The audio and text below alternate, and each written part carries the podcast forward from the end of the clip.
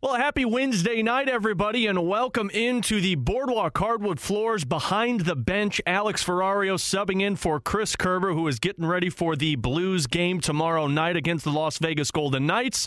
And of course, Blues back in action against the Golden Knights, the second game of the round robin for both teams. Blues falling to the Avalanche in the first game, and the Vegas Golden Knights having a comeback victory against the Dallas Stars in their first game. So that game's tomorrow night. So we thought we'll talk a little Golden Knights. We'll talk a little St. Louis Blues. Heck, we're going to just talk hockey for the next hour, and we are excited to do so with a man who is from St. Louis. He's grow up. He grew up in St. Louis playing hockey. He's been around the NHL, the AHL, and now he covers the Las Vegas Golden Knights. He's the pre and post game host. He's an analyst on the television side. He is Mike McKenna. Mike, how the hell are you doing tonight, man?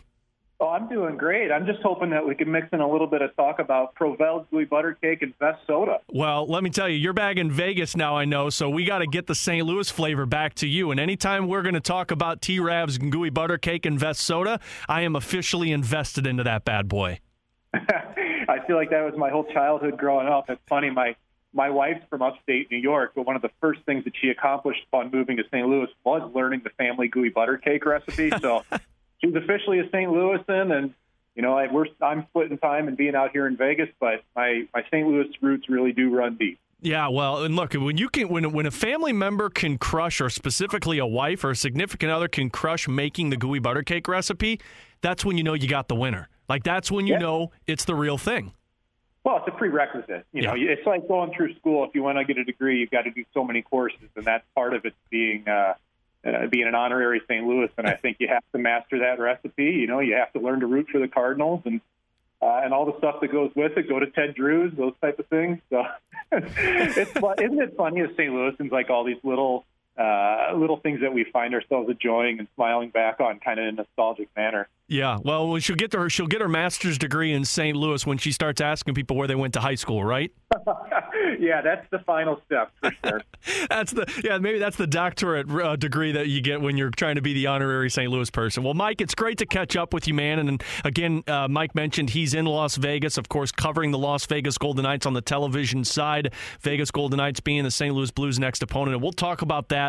I want to get his thoughts on the St. Louis Blues as well. But Mike, let's start with this. Let's just start with the NHL bubble in a whole. I'm curious from a former NHL and AHL player to see what the NHL put together and to also see as a sports fan how Major League Baseball is going through struggles right now. Uh, what does that make you feel like when you look at the success that the NHL is having right now? It's amazing to see, and really, we all looked at phase two, phase three. Can we get through this? Can the NHL players make it happen? And you saw the level of diligence before this. There were comparatively few uh, COVID scares amongst the NHL, and by the time you got to phase four and players got to the bubbles, there haven't been any positive tests, which is fantastic. I think the NHL and the players' union too coming together to work on this did a really good, really intelligent job of factoring in all that they possibly could. Going to Canada, smart play. Uh, we've seen that they've been able to control what's happening with the virus there much better than we have in the United States, frankly. But the, the impressive part, though, really is just the, the level of detail that the NHL has had when doing this. Whether it's putting player picture of players, wives and significant others, and kids and and dogs and you know cats in their rooms, or making sure that they've got creature comforts available to them, lawn games within the bubble. For a thing that really came together in such a short time frame, really, they had about two weeks to nail down the details to this by the time they decided that they were going to Edmonton and Toronto as the hub cities. I'm just amazed at how quickly it all came together and truly listening to the players, talking to them, how much they're enjoying it. You know, they, they've all said that, hey, maybe after a month of this, we're going to get sick of it. But right now, it's got that, that summer camp feel to it, that Pee Wee tournament feel. And I, I think the players are reveling in it. It's kind of like going back to their roots and just focusing on hockey and having fun. I've heard the comparisons to like Olympic Village, Mike, of, you know, having all of these things in one area and being in this bubble. You know, I've heard comparisons of, like you just mentioned, of being like you were growing up as a hockey player. You know, the only things you're doing are playing video games, eating, sleeping, and, and then hitting the rink. But I think the more important thing that I've taken away from all of this and what the NHL has done so well, Mike, is the fact that these players feel safe. I mean, to, to just uproot and leave your family for possibly two, three months months. You know, the bigger factor is going to be feeling like the safety is there for these guys. And from the moment they've stepped into this bubble, the only impression I've heard from players are this thing is set up to the T. Yeah, and think about that too. If you take it out even further, you know, they feel safe there, but it's also probably the best place they could be. And right. that was the goal. You wanted them to feel like they were in the safest place they could possibly be, that there was no risk to their health first. Frankly, we are all scared of that. I mean, there's so much, anytime there's an unknown and you don't know what you're getting yourself into, you will be inherently apprehensive to that. Uh, it's part of the reason why there was pushback in the first place to going off for a month or two months away from your family. And you know, and credit to the PA and the league that they also took into consideration the families of players that they do they are receiving help with when it comes to groceries and other things back home. Uh, not you know basically leaving their family out to dry when it comes to that stuff. So um, it's great. It lets the players focus on playing hockey, doing what they are there to do in the first place, um, and it's it's it's really just to me it creates some optimism amongst everybody, just amongst society that we can we can make this happen. We just got to be diligent about what we do. Well, and it gives you the feeling, Mike, doesn't it, that, that we're back to normal? And I know that's so strange to say because of we are living in such an uncertain time. But seeing these guys on the ice, going to practices, on television, on Zoom calls, talking about hockey, it gives you the feeling that you're back to normal, at least from the fans' perspective. I would imagine from the players' perspective, it doesn't feel that way, but at least they're back on the ice. Right. And it kind of makes me circle back to something Robin Lehner had said uh, during the, I believe during phase three of how maybe it was phase two. I'm not sure what time frame exactly, but he said how important it really is for people to just have something that gives them that sense of normalcy. And, and we all know that that is a very shifting target, the word normal. Mm-hmm. Um, it, it's funny now that Zoom calls and Zoom post game pressers just seem commonplace and normal now. I right. don't even think twice about it. I mean, it's even it's actually even better because now I have access to these things via a portal with the league that I can watch everybody's pressers. You know, um, but but it, it really it, it's nice to have that. You know, you don't feel like you're just bunkered in with nothing to do, nothing to watch, nothing to distract you from the reality of really the pain that everybody's felt during this. In some way, we've all been affected, whether financially, whether it's the social aspect.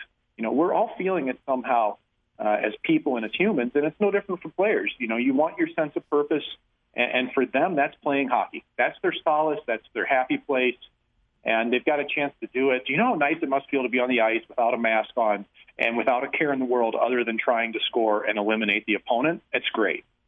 Again, we're talking with Mike McKenna, former NHL, AHL goaltender, of course, the St. Louis native. He covers the Vegas Golden Knights on the television side, studio analyst for them.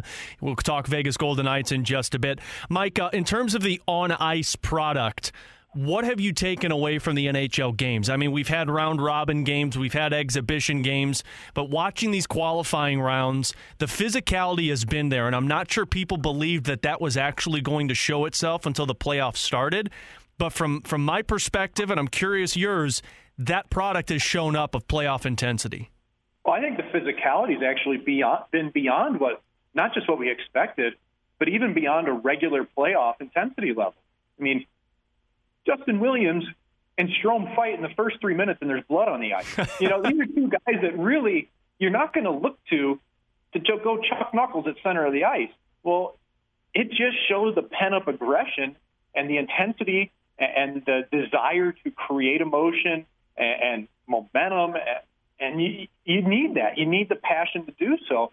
I think we've seen more of it. I think we've seen really intense games with lots of hitting. There's been a fight. There, there's been close quarters uh, aggression with one another, and I don't think it really caught people within the game off guard that much because we we'd all desired to see it so much. But there was again just kind of that question of is this really going to happen? Are they going to be able to manufacture this?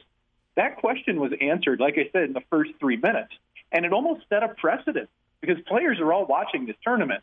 You know, they see Carolina and the Rangers having a really spirited game, and it permeates throughout the league. You see it in other. I mean, Taylor Hall went after Ryan Ellis the other. You know, yeah, and who would ever guess that's going to happen? So um, it's been encouraging, and I think the players it really speaks to their uh, their knowledge that they really do have to create their own emotion on the ice and manage those emotions. And uh, it's been a lot of fun to watch so far. I'll tell you the part that surprised the hell out of me, Mike, was that first exhibition game watching Tampa and Florida getting to multiple fights in the first two periods. I'm thinking this is a tune up game for these guys. They haven't been on the ice for nearly four months and they are throwing bows out there already. Yeah. Well, and, you know, it's funny because we, maybe we'll see that side. And I mean, fighting's almost lost its place in the game to a certain extent. And Right. right now it feels like it has more of an importance than ever in terms of just showing that you have that passion and willingness to do what's necessary to win. It's almost like players want to get back into that mode, um, just purely on the basis of getting used to doing it again. You know, and, Right. and you know, Micheal Ferland fights in Vancouver. I didn't expect to see that to happen coming off of injury, coming off of uh, fighting problems with that. So um, it's just it, it's so nice to see it happening, and, and really I think it was just a sigh of relief that hey, this is hockey. It's back. There isn't anybody really dipping their toe in the water. It was go time right from the beginning, and, and you're seeing it now. The teams that didn't have a good first game or two, I think there's some nervousness there. Whereas the teams that have played well right from the start and have had that passion, uh, they're carrying some momentum right now. What do you think is that's going to be like in, the hotel, Mike? Like, put your player uh, hat back on for me as an NHL player after a spirited game against a team, or you know, in a best of five, best of seven series. You've built up some rivalry, but then you go back to a hotel, and next thing you know, you see the guy who you just were bad mouthing on the ice in the elevator. Like that can't be an easy thing for these guys. it's unique, that's for sure. I mean, I, I don't think that during the tournament you're going to see too many players sharing cocktails in the lounge from opposing teams. Uh, you know, early on, it's funny when they first got there, there were some uh, questionable tweets that were sent out. You know, Pastrnak and Tom Wilson tweeting about each other, and you're wondering, did somebody grab each other's phones and jokingly put this out there? What's happening? that jovial nature was lost pretty quickly, and it's turned into rivalries, and it's turned into a true battle for the Stanley Cup. And there's a lot of players there who are great buddies with one another. Uh, you might see it at the red line still occasionally in warmups, but I don't think that those hotels have turned into uh, a, a really Olympic Village type of thing where you're hanging out with one another. I think it's going to be very tribal, and, and teams are staying amongst themselves, eyes on the prize, and more than anything, you don't want to rock the boat. You you don't want to be the guy on your team who's seen hanging out with four of the opponents, having a great time in the middle of the of the, you know, playing cornhole out cornhole out in the middle of the the middle of the bubble area. You want to be focused. You want to be with your teammates, and you want to keep your eyes on the prize. Yeah, I can only imagine what a head coach like John Tortorella would tell his team if he found out that the Blue Jackets are playing with the Maple Leafs, you know, playing a little one on one basketball in between games against those two teams, right? Yeah, let's go play some pickup ball or play some ping pong. Yeah, I don't, I don't think Torts would be would be too big on that. That wouldn't go over well. No, it would not. He's Mike McKenna. He is joining us here on Behind the Bench, presented by Boardwalk Hardwood Floors. I'm Alex Ferrario. We're going to take a quick break. The Blues opponent tomorrow night, the Vegas Golden Knights. Nobody knows that team better than Mike McKenna. He covers them. We'll talk about that next here on 101 ESPN. Back in here on a Wednesday night with Mike McKenna, the St. Louis product, the NHL goaltender, AHL goaltender, now a studio analyst for the Las Vegas Golden Knights, the Blues opponent tomorrow night. We're back here on Behind the Bench, presented by Boardwalk Hardwood Floors. Mike, uh, I'm curious, before we get into the on ice product, uh, you've been covering this team now for a couple of years as a studio analyst.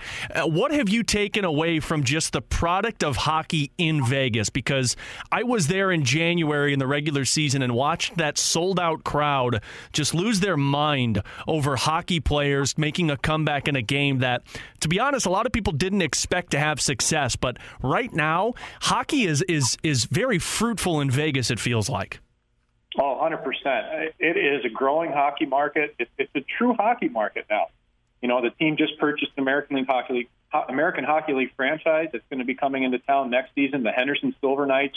We went from having zero professional hockey teams to now having two teams in the two best leagues in the world, which is fantastic. I mean, I was in Las Vegas from 2005 to 2007 as an ECHL player with the Las Vegas Wranglers, and we were a niche market. You know, we averaged, I believe, something over 5,000 fans, very dedicated and, and truly very versed in hockey. There's a lot of people in Las Vegas from areas that are that have exposure to hockey before, so it's not necessarily a completely foreign thing to a lot of people. But there was kind of questions when the team came. Where does this fit in? Do I, as a fan, want to show up and spend 41 nights a year watching hockey?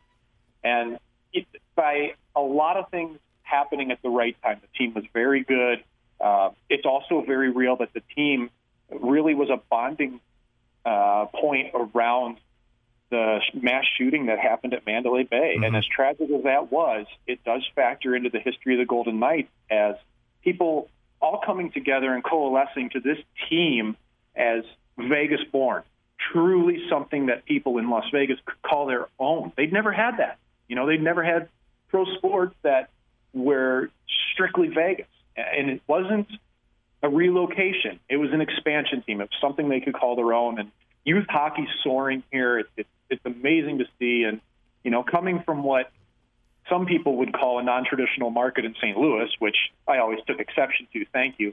Um, I, I see I see Vegas in something of a similar place. You know, there's kids playing it left and right. People are passionate about it, and youth hockey, as it's still growing in St. Louis, is growing in Vegas, and ultimately that's great. The more people that enjoy this game, the better. Yeah, well, 100%. And, you know, right now, Mike, I think so many people, not just in Vegas, but around the country and in Canada, watching the Vegas Golden Knights because if there's a team that has as good of a shot to win the Stanley Cup as anybody, and look, I know this is an open field, everyone's healthy, but, you know, the way that Vegas had wrapped up the regular season and what they did at the trade deadline really puts this team in a position to be a favorite for the Stanley Cup championship this year. I've heard so many people, hockey analysts, you know, hockey experts, former hockey players talk about how much how, how built up this Vegas Golden Knights team truly is. Oh, I totally agree with you. And you know what's funny about this coming off the pause is that we've all said it's a wide open field, anybody can win. And it is true, no question about it. But I, I have been a little bit surprised at some of the haves and have-nots to a certain extent. You know, uh, there are teams you can tell that don't seem like they're quite at the level of some of the truly elite teams in the league, uh, whether it's what they have on paper as a lineup or their experience factor. You know, with St. Louis, it's both. With Vegas, it's both.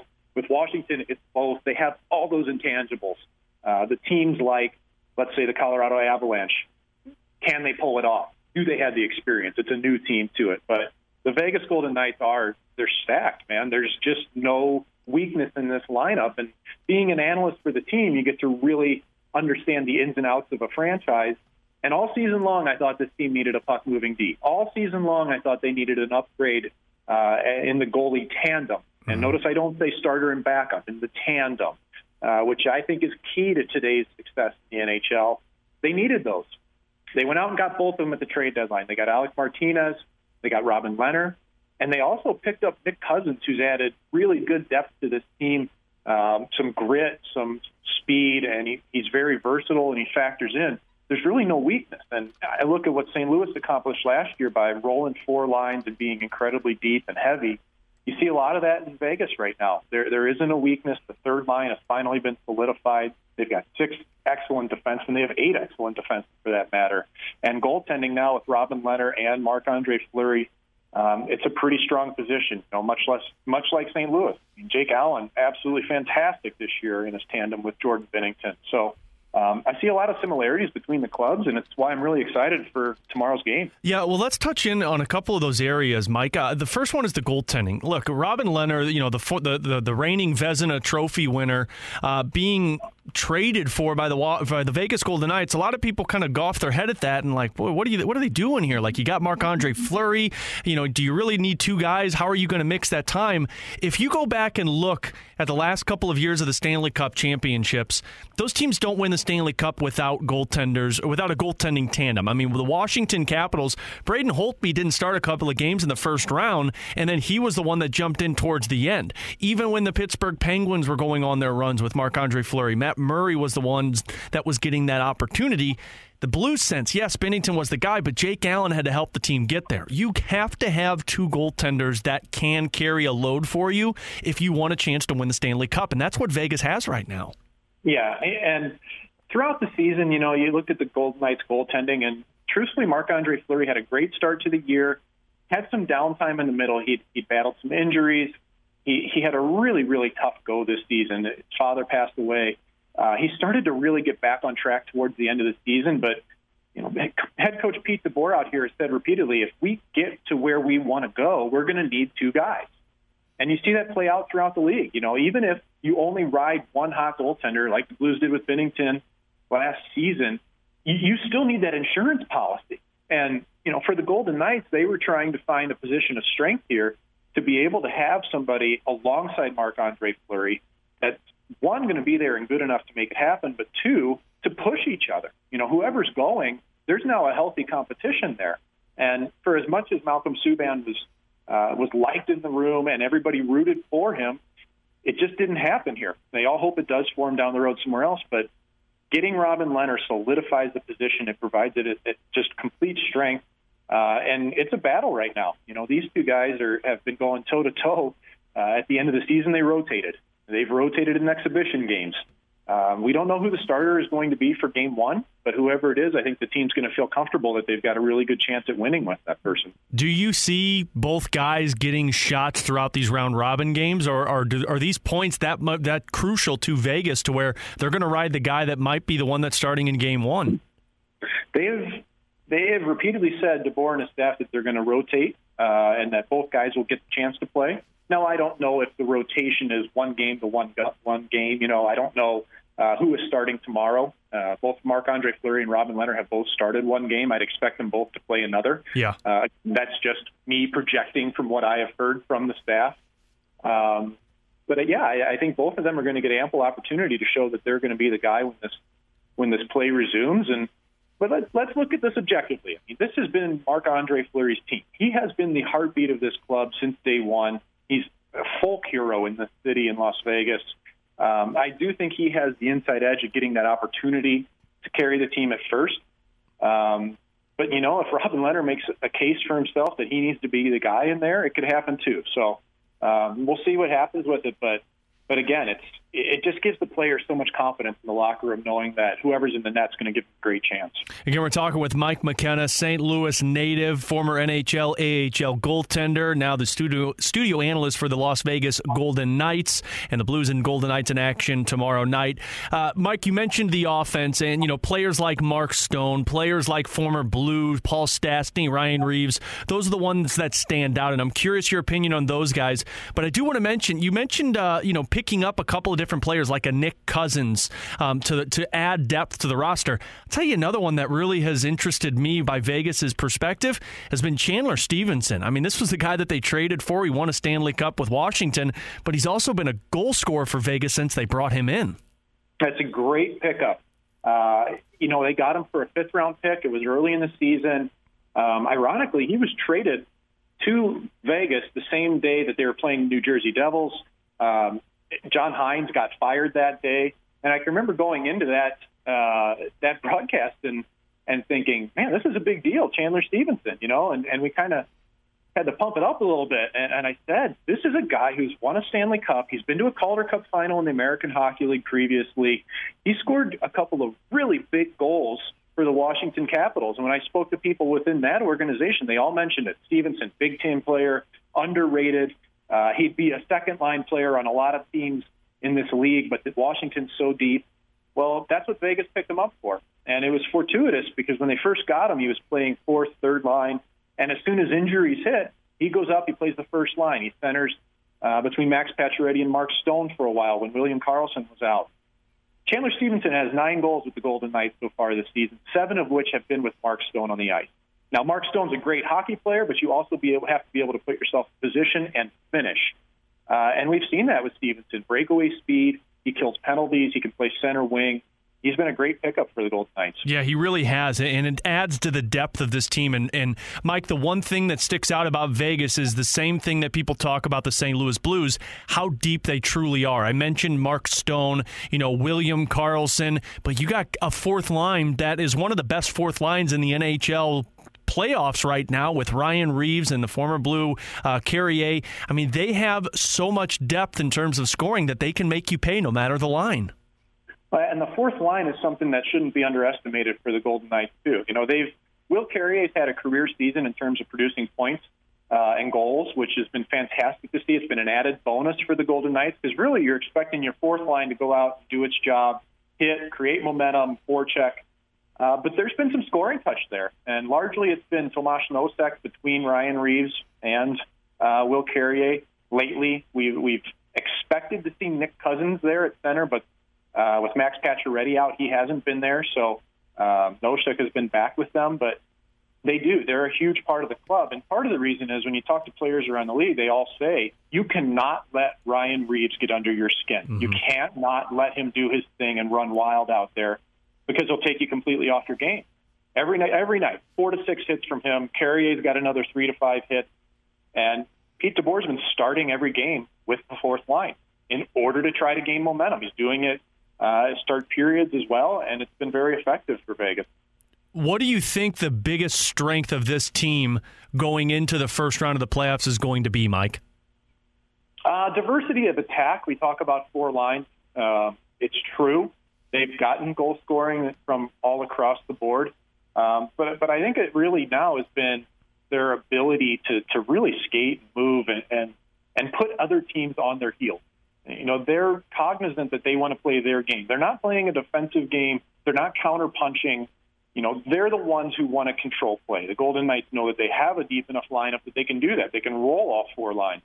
And if I'm playing against the Golden Knights, that scares me because no matter which which line you're facing against, they have a scoring threat on it. And what's interesting though again like about, about a matchup between like the blues and the golden knights that i again i think they're similar teams in that way. Yeah. You're always looking for an x factor on your third or fourth line you know and for the golden knights they've looked to alex tuch to be that. He's the person they think that can be a mismatch guy that outplays the other team's third line. I think about the st louis blues and that's robert Tumm, you know and and what he's done there and, and so you've got two teams again that their first and second lines are so solidified and so good.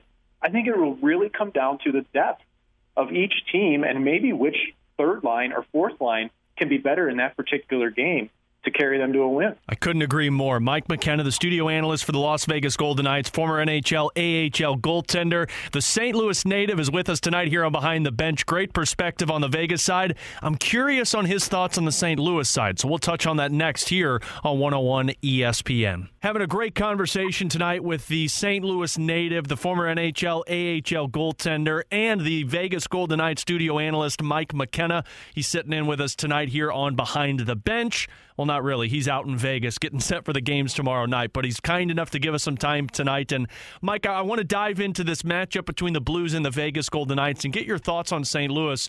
But you mentioned something last segment about Ryan Reaves getting under the skin of the opponents and, and how teams can't let that happen.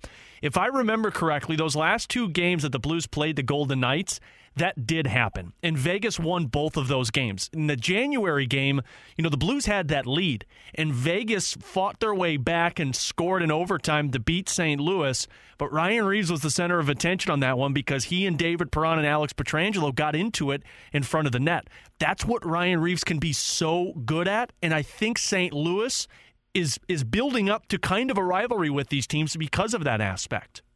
That's what happens with good teams, and it happens with good teams that have players that can drive you crazy. you know, it's funny. Like we're we've been doing our prep work for tomorrow's game, and one of the things that we were going to highlight, you touched on it, was Ryan Reaves driving David Perron hog wild out there. Yeah. You know, he he got to him, and what's really crazy about that is how they are former teammates. They know each other really well. Uh, I'm presuming that they're friends, but it, it shows the level of intensity once the puck drops and just the ability of Ryan Reaves. He plays on the edge. You always have to have your head up. He will hit you. He will hit you hard. Uh, that's not true for every fourth line in the NHL any longer. You know, they don't. Not every team has that type of player uh, that you truly got to watch out for. And you know, he doesn't do it with his mouth as much. It's purely with his actions. Uh, and really, with the Golden Knights, if Nick Cousins on that line, he can run his mouth a mile a minute. He's he's, he's got no leash. Um, but again, he, he's not expected to be on the fourth line, I would think, tomorrow evening. But um, it's a huge part to Vegas, what they do. They, they have the ability to, to not just get under the skin, but to truly get into the minds of the opponents, uh, thinking more about that than the puck and the task at hand. And you look at that comeback victory, I believe, in January that the Golden Knights had against St. Louis, and it played a huge part. It got momentum for the team. It got David Perron and crew off their game. Um, and I've seen that happen with Vegas more than once this season. And all it can take sometimes is just one or two big hits, one big shift by that fourth line, and, and things turn around. Yeah, I'll never forget the post game press conference that David Perron had in the locker room because, of course, I made the mistake of playing all of it without listening to it ahead of time. And David Perron said, you know, I'm, I'm, we're just tired of Ryan Reaves's ish on the ice. So you could hear the frustration. And the main thing with St. Louis, Mike, and you know this from watching them in that Stanley Cup run last year, teams don't didn't get under their skin. Like even Boston, you know, the the the um, the, the the frame that everyone remembers, Pat Maroon skating by the Boston Bruins bench by saying you guys are effed. Like they were the ones that got under their opponent's skin. So this matchup is really intriguing to me because I think St. Louis and Vegas are going to be playing the exact same style of trying to get underneath everyone's skin. Yeah, a lot of a lot of mental warfare going on. Uh, part of it too, and it, and I think about the run that the St. Louis Blues had last year, and something that I admired so much was how Craig Berube handled his team. You know, you, I remember that there was one instance where I can't remember whether it was a bad call or, or what had happened, but he just said, "Yeah, that's it. Move on, boys. What can we do? That's it." You know, and, and you can probably reference that. I believe it was um, it was a non-call or a call by the officials, and he just it was water off the duck's back, and the way he handled it was was incredible. You know, because you could just tell that it didn't affect his team. And you've seen the opposite. You've seen teams go the other direction where they, they moan, they pout, they, they focus on what has happened rather than in the future. Um, and, and that's probably, frankly, a learning point for any team during the course of the season. You look back at those moments and think, man, we can't let that happen again. We've got to be bigger. Uh, we've, we've got to make sure we're mentally in control and, and try to keep things even keel from the St. Louis side, Mike, and I know you don't cover the team on a daily basis, but I'm curious from the outside perspective. You know a lot of these players. You, of course, have been around um, some of these guys when they skate in St. Louis in the offseason. Uh, a lot of people are, aren't giving the Blues the benefit of the doubt going into the postseason here. They're talking of other teams. They talk about how it's not easy to go back to back with Stanley Cups. Are people underestimating the St. Louis Blues? Sure doesn't feel like it out here. Maybe that's the talk in St. Louis, but I think around the league there's a huge amount of respect for them as a team. Uh, I do think though that the exhibition game and the first round robin game have given have given some some real reason for concern though. I mean, I didn't think the Blues were particularly sharp in the exhibition game. They didn't score, uh, and then I didn't think that really for the first half they showed up at all against Colorado, and they had to rely on Jordan Binnington to to keep them afloat which really isn't that different than last season. But um, it, it's it's tough to predict anything with this, and, and I don't play into the statistics of going back to back how difficult it is. I mean, if you do it, you do it. But um, I do think though there's going to be some urgency from the Blues. They've lost two games now in a row, coming back from the pause, and and I think that if you lose three in a row, you're really nervous. I think if the Blues come back and then they beat the Golden Knights the next game, you know, you, you've got a little bit of a little bit of juice, you, you know you can win. Um, it makes a difference, you know. And, and I look at that from the Vegas standpoint. If they roll three games in a row coming from back from the pause, they've got one more game going into uh, the actual round of 16. It's powerful. You know, you want to be hot at the right time. You don't want to back into it. You can't just flip the switch. Like you've got to be playing good hockey, consistent hockey. Uh, and if you can string a few good games together before you get to that uh, to the actual playoffs, that'd be a good thing to have. Yeah, it would be a great thing to have. And I think the the biggest thing right now, people, Mike, uh, Mike are talking about is the, is the offensive side of the game for St. Louis. You know, not being on the ice for four months and really not having the chemistry and for how the style of hockey that the Blues play is a difficult thing to get going. Uh, from an NHLer's perspective, how hard is it going to be for guys like that to just turn things back on after four months off, after playing these round robin games and having these gaps, especially for St. Louis? That's not something that you can just turn right back on and get and get after it again. I'd be concerned because they've only scored a power play goal. That's it. Yeah. Nothing five five. Uh, and there's been a huge amount of talk about the importance of special teams. Hundred percent. I mean, there's been a lot of penalty calls but you got to stay out of the box too. That's right. part of it. And if you're playing nothing but special team hockey, who knows who's going to win the thing? You need to be able to dominate the game five on five uh, to take it to the opponent, so you're not just relying on your special teams to make it happen. That's something Vegas has done very well. They scored four goals in the third period against the Dallas Stars the other night. I mean, Dallas had only lost one game in regulation this season after leading after two periods. uh, and this was the second time. It, said a lot about how the Vegas Golden Knights were able to come back and, and make things happen, and a lot of it was done five on five. Again, it was a big shift from their fourth line. Um, so I, I think that it's possible. There's no problem coming back and scoring, but finding your touch, finding your chemistry, it's something that the Golden Knights thought they had an advantage because everybody stayed in Vegas during the break and they all skated together for a month. Whereas a lot of teams didn't do that. You know, they were all spread out and they're still trying to find their chemistry. Vladimir Tarasenko, a player that really hasn't played in, I guess, nine months right now when you look at it. October was the last time that he was on the ice before he returned to play with the Blues in the NHL uh, out in Edmonton. How much of an effect can that have, Mike? Because you've seen NHL players before who are out long term with injuries and return to play. That's not something that they can just pick back up. But in Vladimir Tarasenko's sense, he's a goal scorer, and that also just doesn't go away. Yeah, you, and you need him. That's a player that the Blues they've got to have him as an attack player. He's not going to be a third line or fourth line mucker and grinder. He is a pure goal scorer. I mean, I, look at their power play. David Perron's playing in his spot right now because Perron has been so good in that position that you don't want to move him from it. Right. Um, so, if for the Blues, of course, I'm sure they want to have Tarasenko optimally as the as the second option on the second power play to be the trigger man. For a goalie, an ex goalie like me, he was terrifying when he had the puck on his stick and he was winding it up, hmm. skating down the slot on the off wing, and nobody shoots the puck from the wrist shot perspective as well as he does in the league. But with a shoulder injury, you worry about it. So it's been a long time for him. I'm sure he's trying to build up to it. But you know what, man? It's the playoffs. Like building up's one thing. Sometimes you just got to go for it. And I mean, if your shoulder's there, it's there. If it's not, it's not. But there's there's a lot on the line here, and and a lot of it just comes down to the mental side of of getting over the mental hump of being out of hockey for that long and just flipping yourself right back into competitive mode and making it happen. Well, and sometimes there's just certain guys that just know how to elevate their game, when to elevate their game, and Tarasenko seems like that kind of guy, doesn't he? Yeah, uh, and he is he's a big deterrent. You know, everybody in the league knows that he is the big shot guy, and what comes with that territory too is that it creates space on the ice for your teammates. Max Pacioretty is really similar. He's got a, a great wrist shot that it creates opportunities for his teammates.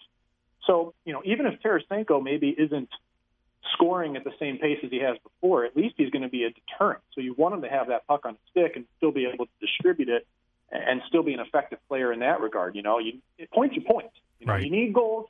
Goals are at a premium, but ultimately, if somebody's producing and being able to contribute, it all pays off in the long run. One more, Mike, before we uh, let you go, and we are so happy that you took some time out to hop on with us this evening. Goaltending wise for the Blues, we saw Jordan Binnington at his best against the Colorado Avalanche, kept the Blues in that game all the way to the final tenth of a second that Nazem Kadri uh, scored that game winning goal. From the goaltender's perspective, how I don't want to say how impossible because I know it's not impossible. What's the difficulty of Jordan Binnington repeating what he did last year this year? That was a pretty special run. And I, I don't know if coming in and putting the numbers up that he did for that long it can really be repeated because it was just such a unique circumstance to come flying in from San Antonio, give your team all the confidence, ride that wave. And you look at his raw numbers on the season, they look like they're down a little bit. Well, when you look at the underlying numbers, though, you find out that Jordan Binnington's one of the best goalies in the league at shrugging off a goal again. You know, very rarely does he allow two in consequential order uh, consecutively. There's usually time between them. He bounces back very quickly. He's very consistent. Remember, he's only been pulled what twice in his career, I believe, maybe right. three times. That's that gives your teammates a lot of confidence. And you know, is he going to be able to absolutely steal games like he did previously? You know, there's more of a book on him. Players know what to expect on the opposing club.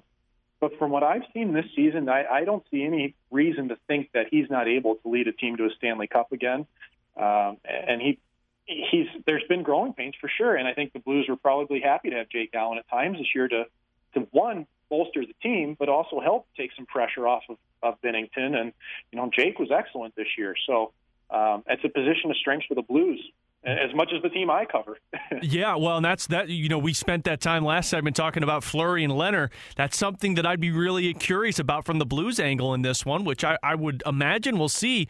I don't think this is just going to be a one goaltender playoff push. This is going to be a dual opportunity for both guys. And you know, Jake Allen did play outstanding in the final stretch last or uh, before the season was put on hold. So that's a guy that could be seen much time, just like Fleury and Lehner are going to split it.